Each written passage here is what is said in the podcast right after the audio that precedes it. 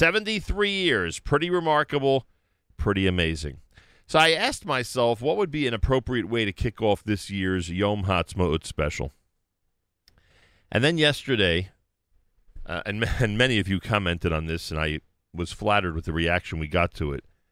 Uh, yesterday, I read the story as written by uh, our good friend Phil Rosen about his uncle Pinchas.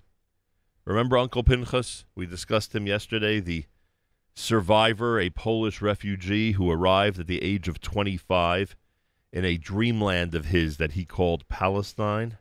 Remember, this is after he was in Siberia, in camps in Cyprus. I mean, he was of a generation, he was from a large, large group of people in our Jewish history, in our Jewish community, that could not have felt that there was much hope, that could not have, could not have uh, in any way been comforted that soon after this tragedy and disaster there'd be a state of Israel. Could they even believe it? Could they even believe that there would be such a thing? Uncle Pinchas, as we said yesterday, and as Phil will discuss with us, in a moment, uh, he uh, he fought hard in the War of Independence. On the last week of the war, Pinchas Rosen was gunned down in Mishmar HaYarden. He was buried holding his gun, and his last words were, "A Jewish soldier never leaves his weapon." Yeah, what a lesson we learn about that. We may need that lesson, by the way, in certain parts of the world very soon. Anyway, the bottom line is that uh, if you followed the miraculous tale yesterday on the air, Pinchas Rosen, who assumed he was the only survivor of his family, was not. He didn't realize that two brothers had survived and that they have, thank God, seen generation now after generation living in the state of Israel and living in the diaspora as well. And uh, Phil Rosen on this Yom Ha'atzmaut is with us live via telephone. Phil, an absolute pleasure to welcome you on a day like today to JM in the AM. Good morning, Nachum, and thank you so much. Thank you again for reading uh, the poem story I wrote uh, many years ago. But I really, I appreciate it. Uh, means well, a lot to me, and uh, means a lot to me that I'm on the show um, on this what I consider holy day. Well, my pleasure, and it, it really uh, gave us a uh, really an incredible. Um, it was an incredible addition to our Yom HaZikaron program, and, and, and for obvious reasons. Phil, I asked you to come on toward the beginning of the show for one reason. For one reason. And that was to ask you one question. What would Uncle Pinchas say? What would he say if he knew that 73 years later, we are together, Jews around the world, not just in Israel, celebrating the most incredible state, the most amazing land, the most advanced country in the world, an absolute world leader and superpower in any category that you and I could bring up in this conversation. What would Uncle Pinchas say? It's not believable. It's clearly, you know, way out of the realm of anything anybody ever imagined. Um, the fact that I, I was reading this morning. Um, I guess it still is morning, right? Sure. um, I was reading. I was reading this morning an article in one of the Israeli newspapers about the um, the miracle that's Israel. I, I write every few years um, a little column called "Why I Love Israel." Hmm. We're on part ten now, or whatever it is, but um, little things that just mean so much. But this article went into full detail about um, about what Israel has achieved, and um, and it talks specifically about what it achieved in the last year during the pandemic when the world was shut down.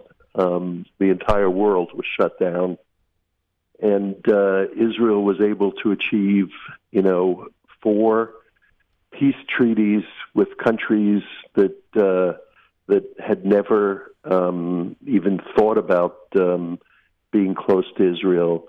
They achieved vaccination of almost the entire population in record time. They achieved so much. They achieved dozens of companies um, becoming public at high, ridiculously high valuations.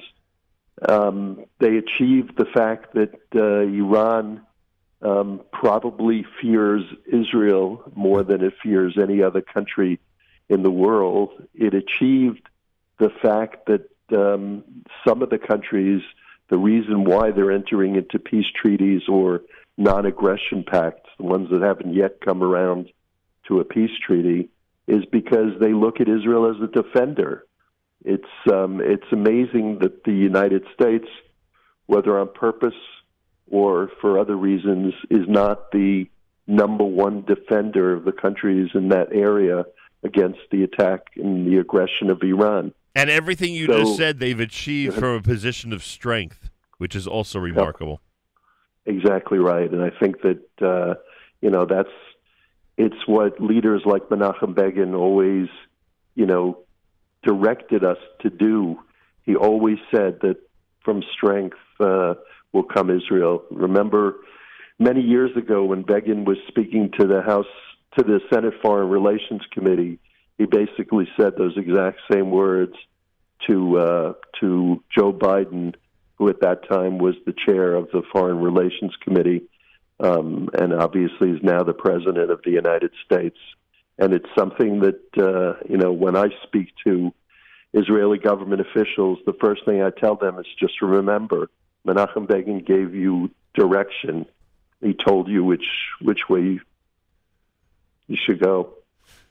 You know, it's funny. So. I, th- I thought of Begin when I read the quote from your uncle about a Jewish soldier never leaves his weapon. If there's one thing yeah. Be- Begin taught us, and really that whole generation that fought in the War of Independence and that uh, on whose shoulders the state of Israel was built, including your uncle, if there's one thing they taught us, it's that enough is enough. Jews are no longer going to uh, uh, bow to the enemy. Jews are no longer going to be led to the slaughter after the tragedy of Europe, and after after uh, seeing what the Jewish people have endured for uh, for all these uh, all these generations and centuries. Enough is enough, and sure enough, that's the attitude. Your uncle's attitude is the one that built the land and the one that built the state, because no longer yep. are we going to worry about. Um, uh, about what the uh, about what the enemy does. We're going to be there to make sure that they are uh, unable uh, to annihilate, to to uh, to to achieve their their goal to annihilate the Jewish people will not happen. Uh, anymore in this exactly. generation, and that's why exactly. I say that's why when I ask you what would Uncle Pinchas say today, I, I think that in addition to it being unbelievable and, and, and you know who, who who could have envisioned as he's trying to survive and unfortunately is uh, is gunned down in the in the last days of the war. Uh, in, in, addition to, to all of that, in terms of um, you know, who can believe that the state has gotten to this point. I think he he would say, "I am proud to see that Jews are ready to stand up for themselves. I am proud to see yep. that that Jews have been there, both physically and diplomatically and politically, and in every which way. That Jews are are ready, like you said in the in the um, in the shadow of Begin, uh, to uh, to stand up, to stand up and be." Full of Jewish pride and be prideful that we've built the state of Israel the way we have. Exactly. I think, you know, my uncle, um, when he was back in Poland, um, he was in a Beitar group that was led by Menachem Begin. So I am positive wow. that um, he's feeling very proud today. And what is it like? We said this yesterday because it's part of your piece. What is it like knowing that future generations visit him, visit his gravesite, visit him on a regular basis? Um, he's got to be very, very, very happy, very proud. His um, yesterday, obviously, I wasn't able to make it, but two years ago, and a bunch of other years, I made it to his graveside, which is in Sfat. Um, but yesterday, my brother, who lives in Israel, and his son and uh, one of my nieces went to the grave and um, and were there for the ceremony. Unbelievable. And it's powerful. It's one of the most powerful events I've ever been at is to be at the grave of a soldier during Yom HaZikaron. It's really just an amazing thing. The sacrifices that have been made, and every you look around, you look around, and you see people of all different generations mourning um, their soldiers, and it's it's mesmerizing. Just incredible. Really. Well, We are obviously we're dedicating uh, today's celebration to Uncle Pinchas, as you probably assumed, and uh, Thank you. I, I thank you for joining us and your story, meaning you. me- meaning the Rosen family story, where where the assumption was there's nobody left, uh, and now you know generations have flourished. Is is the true story of Jewish history, and it's uh, the miracle of Jewish history, and it's the celebration today of uh, modern Thank you Jewish so history. much. This is means a lot to me, and it, it means a lot to all of us. But I really appreciate it. You know, this is um, it's it's a sad story, Yeah, but it's a beautiful, miraculous story, and the fact that generations after are still, you know, paying tribute is pretty amazing. Yesterday, after your show, I would say probably twenty cousins wrote to me about Uncle Pinchas. it's funny. And uh, there, and by the way, we should point out the obvious. There are a lot of Uncle Pinchases out there.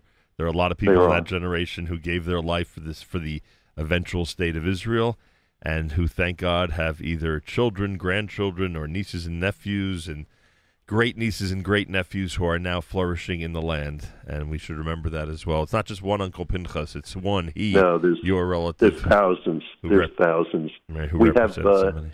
In the same cemetery is uh, buried a close friend of ours who was killed at 19 years old um, in the uh, Lebanon War. Um, his name is Noam Yehuda, um, and his father, for a year or two, was um, the principal of North Shore Hebrew Academy, and his brother was a very close friend of mine. He was the younger brother, and um, he's buried in the same cemetery. So we're able to, every time we go for Yom HaZikaron, we're able to uh, stand together um, when the uh, when the sound is made. Um, you know, the the, The sound siren, that uh, brings us all to silence. Yeah, the sacrifices continued and unfortunately continue even after the establishment of the state. Phil Rosen, I thank you. Uh, we dedicate today's Yom Ha'atzmaut celebration. Yeah, it's a little bit somber, this conversation, folks. We get that, but there is a transition between Yom HaZikaron and Yom Ha'atzmaut, and now uh, we are in Yom Ha'atzmaut mode and wishing Israel a happy 73rd birthday um, uh, on this incredible Israel Independence Day. Phil Rosen, thank you, and Chag Sameach Moadim L'Simcha L'Geulah Shlema. Amen. Amen. Thank you so much, and have a happy Yom Ha'atzmaut, everybody. Chag Sameach. all dedicated to Uncle Pinchas. Thursday morning broadcast. It's Yom Ha'atzmaut, everybody, here at JM in the AM.